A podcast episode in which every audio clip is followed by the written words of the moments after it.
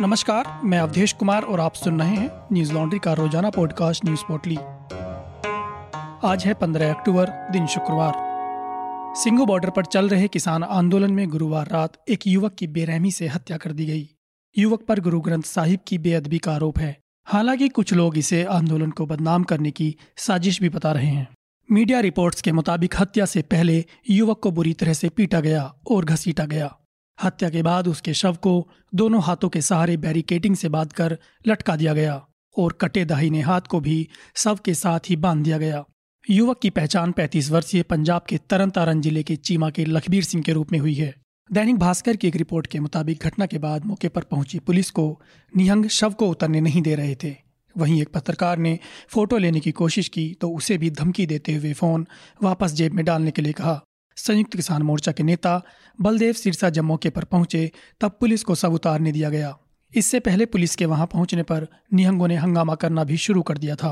Police को भी शव के पास जाने नहीं दिया जा रहा था। इस घटना के संबंध में कई वीडियो भी वायरल हो रहे हैं।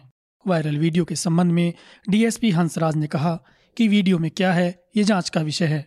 वायरल क्या है, लोग क्या कह रहे हैं, अफवाहें चलती रहेंगी। जांच में जो भी सामने आएगा उसकी जानकारी दी जाएगी। मीडिया रिपोर्ट्स के मुताबिक इस हत्याकांड का आरोप निहंगों पर लग रहा है। इस बीच भारतीय किसान यूनियन के राष्ट्रीय प्रवक्ता राकेश टिकैत ने कहा कि किसानों का धरना प्रदर्शन जारी रहेगा जब तक सरकार कृषि कानूनों को पूरी तरह से खत्म करने की घोषणा नहीं कर देती है। अपने ट्विटर पर उन्होंने लिखा कि संघर्ष के समाधान तक जारी रहेगा आंदोलन। गौरतलब है कि केंद्र के तीन कृषि कानूनों के खिलाफ कुछ किसान संगठन पिछले एक साल से आंदोलन कर रहे हैं। करीब चालीस किसान संगठनों का संयुक्त किसान मोर्चा कई जगह धरना प्रदर्शन कर रहा है। इस मामले में अभी तक सरकार से कई दौर की वार्ता हो चुकी है लेकिन कोई समझौता नहीं हो सका है।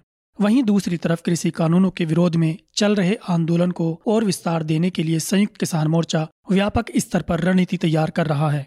इसके लिए अठारह अक्टूबर को रेल रोको आंदोलन की तैयारियां जोर शोर से चल रही हैं। इसे सफल बनाने के लिए भी जगह जगह बैठकें हो रही हैं। बता दें कि छब्बीस अक्टूबर को लखनऊ में प्रस्तावित महापंचायत फिलहाल टाल दी गई है। सिंगू बॉर्डर किसान आंदोलन में इस घटना को कवर करने के लिए हमारे रिपोर्टर्स बसंत कुमार और दीक्षा मुंजाल मौके पर पहुंच चुके हैं। जल्द ही आप इस घटना पर हमारी ग्राउंड रिपोर्ट पढ़ सकेंगे। न्यूज लॉन्ड्री सौ प्रतिशत विज्ञापन मुक्त प्लेटफॉर्म है, जिसका मतलब है कि हम किसी भी सरकार या कॉरपोरेट से विज्ञापन नहीं लेते। हम आपके समर्थन से चलते हैं। हम ऐसे ही स्वतंत्र होकर काम कर सकें, उसके लिए न्यूज लॉन्ड्री को सपोर्ट करते रहिए। न्यूज लॉन्ड्री को सहयोग देने के लिए Hindi dot news laundry dot com पर जाएं और सब्सक्राइब करें और गर्व से कहें, मेरे खर्च पर आज़ाद हैं खबरें। वैश्विक भुखमरी सूचकांक दो हज़ार इक्कीस में भारत एक सौ सोलह देशों में एक सौ एकवें स्थान पर आया है। यह पड़ोसी देश पाकिस्तान, बांग्लादेश और नेपाल से भी पीछे है। इससे पहले भारत दो हज़ार बीस में चौरानवे स्थान पर था लेकिन दो हज़ार इक्कीस में सात पायदान नीचे खिसक गया है। सहायता कार्यों से जुड़ी आयरलैंड की एजेंसी कंसर्न वर्ल्डवाइड और जर्मनी के संगठन वेल्ट हंगर हिल्फ द्वारा संयुक्त रूप से तैयार की गई रिपोर्ट में भारत में भूख के स्तर को चिंताजनक बताया गया है। रिपोर्ट के अनुसार भारत के पड़ोसी देश जैसे नेपाल और बांग्लादेश संयुक्त रूप से छिहत्तरवें, म्यांमार इकहत्तरवें और पाकिस्तान बयानवे स्थान पर है। यह देश भी भुखमरी को लेकर चिंताजनक स्थिति में है लेकिन भारत की तुलना में अपने नागरिकों को भोजन उपलब्ध कराने को लेकर बेहतर प्रदर्शन किया है। वहीं भूख और कुपोषण पर नजर रखने वाली वैश्विक भुखमरी सूचकांक की वेबसाइट पर गुरुवार को बताया गया कि चीन, ब्राजील और कुवैत सहित अठारह देशों ने पाँच से कम के जीएचआई स्कोर के साथ शीर्ष स्थान साझा किया है, जबकि भारत का जीएचआई स्कोर भी गिर गया है। यह साल दो हज़ार में अड़तीस दशमलव आठ था जो दो हज़ार बारह और दो हज़ार इक्कीस के बीच अट्ठाईस दशमलव आठ से सत्ताईस दशमलव पाँच के बीच रहा है। जीएचआई स्कोर की गणना चार संकेतों पर की जाती है जिनमें अल्प पोषण, कुपोषण, बच्चों की वृद्धि दर और बाल मृत्यु दर शामिल है।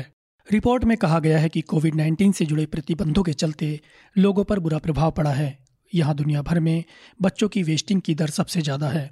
उन्नीस सौ अट्ठानवे और दो हज़ार दो के बीच भारत में चाइल्ड वेस्टिंग की दर सत्रह दशमलव एक प्रतिशत से बढ़कर दो हज़ार सोलह और दो हज़ार बीस के बीच सत्रह दशमलव तीन फीसदी हो गई है।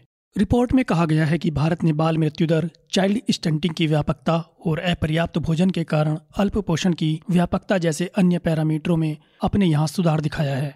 वहीं दूसरी तरफ कांग्रेस नेता कपिल सिब्बल ने ग्लोबल हंगर इंडेक्स में देश की खराब रैंकिंग को लेकर प्रधानमंत्री मोदी पर निशाना साधते हुए ट्वीट किया। उन्होंने लिखा कि गरीबी भुखमरी मिटाने के लिए बधाई हो मोदी जी। स्वास्थ्य मंत्रालय के आंकड़ों के मुताबिक पिछले चौबीस घंटे में देश भर में कोरोना के सोलह हजार आठ सौ बासठ नए मामले सामने आए, जो कि गुरुवार के मुकाबले ग्यारह दशमलव दो फीसदी कम है। वहीं इस दौरान तीन सौ उनासी लोगों की मौत हो गई। बीते चौबीस घंटों में उन्नीस हजार तीन सौ इक्यानवे लोग ठीक भी हुए, जिससे सक्रिय मामलों की संख्या घटकर दो लाख तीन हजार छः सौ अठहत्तर हो गई है। पिछले चौबीस घंटों में सक्रिय मामलों में दो हजार नौ सौ आठ की कमी दर्ज की गई है। अब तक देश में इस महामारी से तीन करोड़ तैंतीस लाख बयासी हजार सौ लोग ठीक हो चुके हैं। वहीं इससे चार लाख इक्यावन हजार आठ सौ चौदह लोगों की मौत हो चुकी है। रिकवरी दर की बात करें तो यह अट्ठानवे दशमलव जीरो सात फीसदी पर पहुंच गई है, जो मार्च दो हज़ार बीस के बाद सबसे ज़्यादा है। साप्ताहिक पॉजिटिविटी दर एक दशमलव चार दो फीसदी रह गई है। यह बीते एक सौ बारह दिनों से तीन फीसदी के नीचे बना हुआ है, जबकि दैनिक पॉजिटिविटी दर एक दशमलव चार तीन फीसदी है, जो बीते छियालीस दिनों से तीन फीसदी के नीचे बनी हुई है।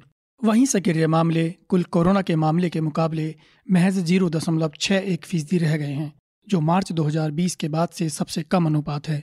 बता दें कि पूर्वोत्तर के राज्य मिजोरम में कोरोना के मामलों में कमी नहीं आ रही है।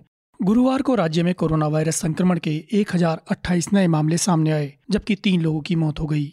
वहीं राज्य में इलाज करा रहे संक्रमितों की संख्या चौदह हज़ार छत्तीस है। नए संक्रमितों में दो सौ सात बच्चे शामिल हैं। बता दें कि आईजोल जिले में सबसे अधिक मामले दर्ज किए जा रहे हैं।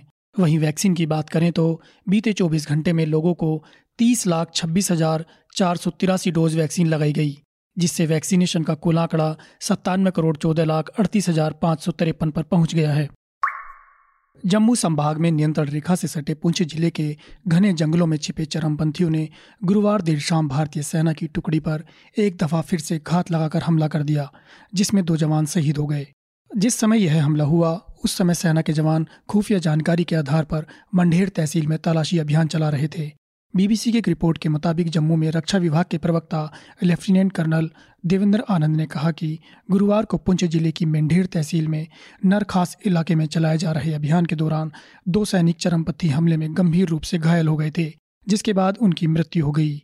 यह सर्च ऑपरेशन अभी भी जारी है। चरमपंथियों के साथ शुरू हुई झड़प के चलते भारतीय सेना ने पूरी तरह से इलाके की घेराबंदी कर रखी है। चरमपंथियों को काबू में करने के लिए अभियान चलाया जा रहा है। गुरुवार देर शाम से जम्मू पुंछ राष्ट्रीय राजमार्ग पर सुरनकोट से भिम्बर गली के बीच यातायात बंद रखा गया है। इससे पहले ग्यारह अक्टूबर को पुंछ जिले की सुरनकोट तहसील के चमरेड़ इलाके में चरमपंथियों के एक हमले में एक जेसीओ समेत पाँच शहीद हो गए थे। बता दें कि बीते दिनों आम नागरिकों की हो रही हत्या के बाद केंद्र सरकार ने स्पेशल टीम गठित कर जम्मू भेजी थी, जिसके बाद इससे संबंधित लोगों की धरपकड़ के लिए लगातार सर्च अभियान चलाए जा रहे हैं। मीडिया रिपोर्ट्स के मुताबिक बीते दिनों चरमपंथी समूह से जुड़े पाँच सौ से अधिक लोगों को गिरफ्तार किया गया है। बांग्लादेश में दुर्गा पूजा समारोह के दौरान हिंदू अल्पसंख्यक समुदाय के धार्मिक स्थलों को निशाना बनाने की घटना को लेकर बांग्लादेश की प्रधानमंत्री शेख हसीना ने तीखी आलोचना की है। प्रधानमंत्री शेख हसीना ने कहा कि घटना के जिम्मेदार लोगों को किसी भी कीमत पर बख्शा नहीं जाएगा। उन्होंने हिंसा के दोषियों को सजा दिलाने का वादा करते हुए कहा कि कमीला में मंदिरों और दुर्गा पूजा पंडालों पर हमला करने में शामिल उपद्रवियों को सख्त से सख्त सजा दी जाएगी। उन्होंने मीडिया से बात करते हुए कहा, कोमिला जिले में हुई घटना की जांच की जा रही है। इस बात से कोई फर्क नहीं पड़ता कि इन उपद्रवियों का धर्म कौन सा था। इन हमलों के पीछे वही लोग हैं जो जनता का भरोसा जीतने में नाकाम रहे हैं। उन्होंने कहा कि आगे इस तरह की कोई और घटना न हो, इसके लिए दोषियों को कड़ी से कड़ी सजा दी जाएगी। इस मामले पर भारत के विदेश मंत्रालय के प्रवक्ता अरिंदम बागची ने कहा, बांग्लादेश में दुर्गा पूजा समारोह के दौरान धार्मिक स्थलों पर कुछ घटनाएं घटी हैं, कुछ हमले हुए, यह हमारी नज़र में है। इस बारे में हम बांग्लादेश सरकार के साथ संपर्क में हैं। उन्होंने कहा, हमने देखा है कि बांग्लादेश की सरकार ने तुरंत कार्रवाई की है और सुरक्षा के कड़े कदम उठाए हैं। बता दें कि हिंसा के चलते सरकार को बाईस जिलों में अर्धसैनिक बलों की तैनाती की गई है। बीबीसी बांग्ला के मुताबिक शेख हसीना ने भारत को भी नसीहत देते हुए कहा है कि उसे उपद्रवियों को लेकर सख्त रहना चाहिए। शेख हसीना ने कहा है, यहाँ तक कि भारत में भी ऐसा कुछ नहीं होना चाहिए जिससे हमारा मुल्क प्रभावित हो और हमारे हिंदुओं को मुश्किलों का सामना करना पड़े। भारत में कुछ होता है तो हमारे यहाँ के हिंदू प्रभावित होते हैं। भारत को भी इसे लेकर सतर्क रहने की जरूरत है। बता दें कि बुधवार को बांग्लादेश हिंसा के दौरान चांदपुर के हाजीगंज उपजिला में दुर्गा पूजा समारोह में हुई सांप्रदायिक हिंसा में कम से कम तीन लोगों की मौत हो गई, जिसमें पत्रकार, पुलिस और आम लोगों सहित साठ लोग घायल हो गए। हिंसा का कारण कुरान का कथित तौर पर अपमान करना था। आज बस इतना ही। आपका दिन शुभ हो। नमस्कार। लॉन्ड्री के सभी पॉडकास्ट टिचर, आईट्यूज और दूसरे पॉडकास्ट प्लेटफॉर्म पे उपलब्ध हैं। खबरों को विज्ञापन के दबाव से आजाद रखें, न्यूज लॉन्ड्री को सब्सक्राइब करें।